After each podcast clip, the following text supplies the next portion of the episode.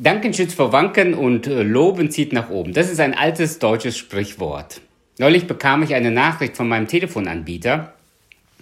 Und dann hieß es da in der Nachricht, wenn Sie in einem systemrelevanten Beruf tätig sind, dann lassen Sie uns das bitte wissen. Wir würden uns gerne bei Ihnen bedanken wollen und Ihnen kostenlos 100 Gigabyte Datenvolumen schenken. Da dachte ich, wow, das ist mal ein Zeichen von Dankbarkeit. Das ist definitiv mehr als ein Applaus auf dem Balkon das ist ja auch nett, dass Leute auf diese Weise dem Pflegepersonal und den Ärzten Dankbarkeit zeigen. Aber besonders wenn Menschen uns in schwierigen Situationen helfen, ist es ähm, gut angebracht, wenn wir Menschen uns bei anderen bedanken. Israel stand in einer ausweglosen Situation. Vor ihnen das Rote Meer, hinter ihnen das ägyptische Militär. Und sie waren verzweifelt, sie waren dem Tod geweiht. Aber gerade in dieser Situation kommt Gott in der letzten Sekunde zur, ihnen zur Rettung und führt sie durch das Rote Meer hindurch. Wir haben äh, in den letzten Wochen uns über ähm, neun Regeln des Roten Meeres Gedanken gemacht. Heute lernen wir die letzte und zwar die zehnte Regel vom Roten Meer kennen. Die zehnte Rotes Meerregel heißt, vergiss nicht zu danken. Wir lesen miteinander ist aus 2. Mose, Kapitel 15, Vers 1 und 2. Damals sang Mose und die Israeliten dies Lied dem Herrn und sprachen. Ich will dem Herrn singen, denn er ist hoch erhaben. Ross und Reiter hat er ins Meer gestürzt. Der Herr ist meine Stärke und mein Lobgesang und ist mein Heil. Das ist mein Gott, ich will ihn preisen. Er ist meines Vaters Gott, ich will ihn erheben.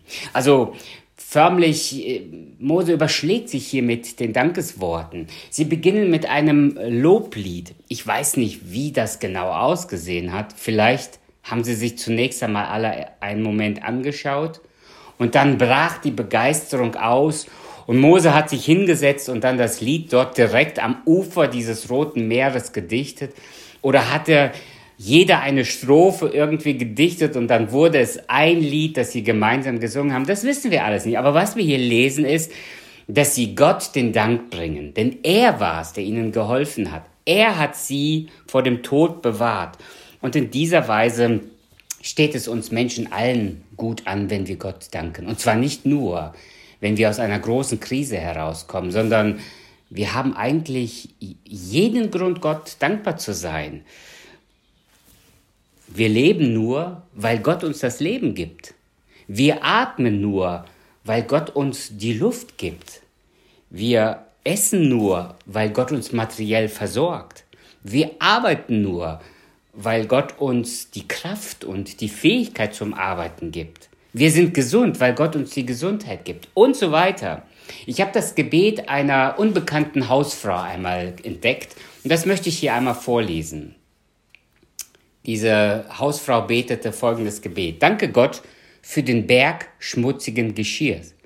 Es zeigt mir, dass wir genug zu essen haben. Danke Gott für den Haufen schmutziger und stinkender Wäsche. Es zeigt mir, dass wir genug Kleidung haben. Danke Gott für jedes verwühlte und nicht gemachte Bett, denn es war in der Nacht so warm und bequem. Ich weiß, dass es viele gibt, die kein Bett letzte Nacht hatten. Danke Gott für das unaufgeräumte Bad dem beschmierten Spiegel, den nassen und dreckigen Handtüchern und dem schmutzigen Waschbecken, denn ich bin froh, dass ich es benutzen darf. Und danke Gott für den Backofen, der dringend gereinigt werden muss. Aber ich durfte darin so viele gute Dinge backen. Gott, wir danken dir als Familie, dass wir ständig Rasen mähen müssen weil wir alle den Garten so schätzen. Danke Gott für jede quietschende und knallende Tür. Es erinnert mich daran, dass meine Kinder gesund sind, laufen, toben und spielen können. Gott, auf mich wartet eine Menge Hausarbeit. Aber es zeigt mir auch, wie reich du mich beschenkt hast. Ich will sie fröhlich und dankbar tun. Wer so anfängt, Gott zu danken, entdeckt unendlich viele Gründe, wofür wir unserem Vater im Himmel unserem Gott, unserem Schöpfergott danken können. Deshalb sagt Paulus, so lesen wir es in dem Kolosserbrief Kapitel 3, Vers 15 und 16. Und der Friede Gottes, zu dem ihr berufen seid, in einem Leib, regiere eure Herzen und seid dankbar. Es ist geradezu ein Befehl, dankbar zu sein und dankbar zu lesen, leben. Und deshalb sagt Paulus dann in Kolosser 3,16 im nächsten Vers, lasst das Wort Christi reichlich unter euch wohnen, lehrt und ermahnt einander in aller Weisheit mit Psalmen und Lobgesängen und geistlichen Liedern. Singt Gott dankbar in euren Herzen. Menschen, die singen, bringen eine gewisse Fröhlichkeit zum Ausdruck oder bringen eine gewisse Dankbarkeit zum Ausdruck. Und deshalb sagt Paulus, singt Gott dankbar in euren Herzen. Auch der Hebräerbriefschreiber erinnert uns daran, so lesen wir es in Hebräerbrief Kapitel 12, Vers 28, darum, weil ihr ein Reich empfangen habt, das nicht erschüttert wird. Lasst uns dankbar sein und so Gott dienen mit Scheu und Furcht, wie es ihm gefällt. Das heißt, die Bibel ist davon gefüllt, der Blick nach oben macht uns dankbar.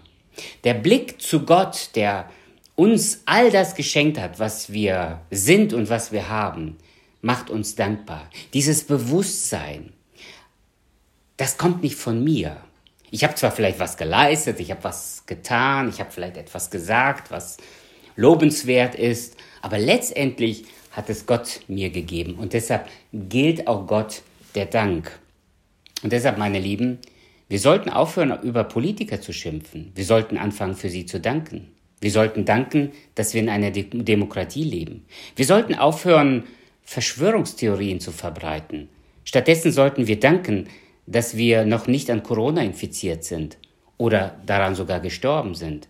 Wir sollten aufhören, gegen die Impfpflicht zu demonstrieren und sollten stattdessen dankbar sein für eine gute medizinische Versorgung in unserem Land. Wir sollten aufhören zu meckern und mehr Gott und anderen Menschen zu danken.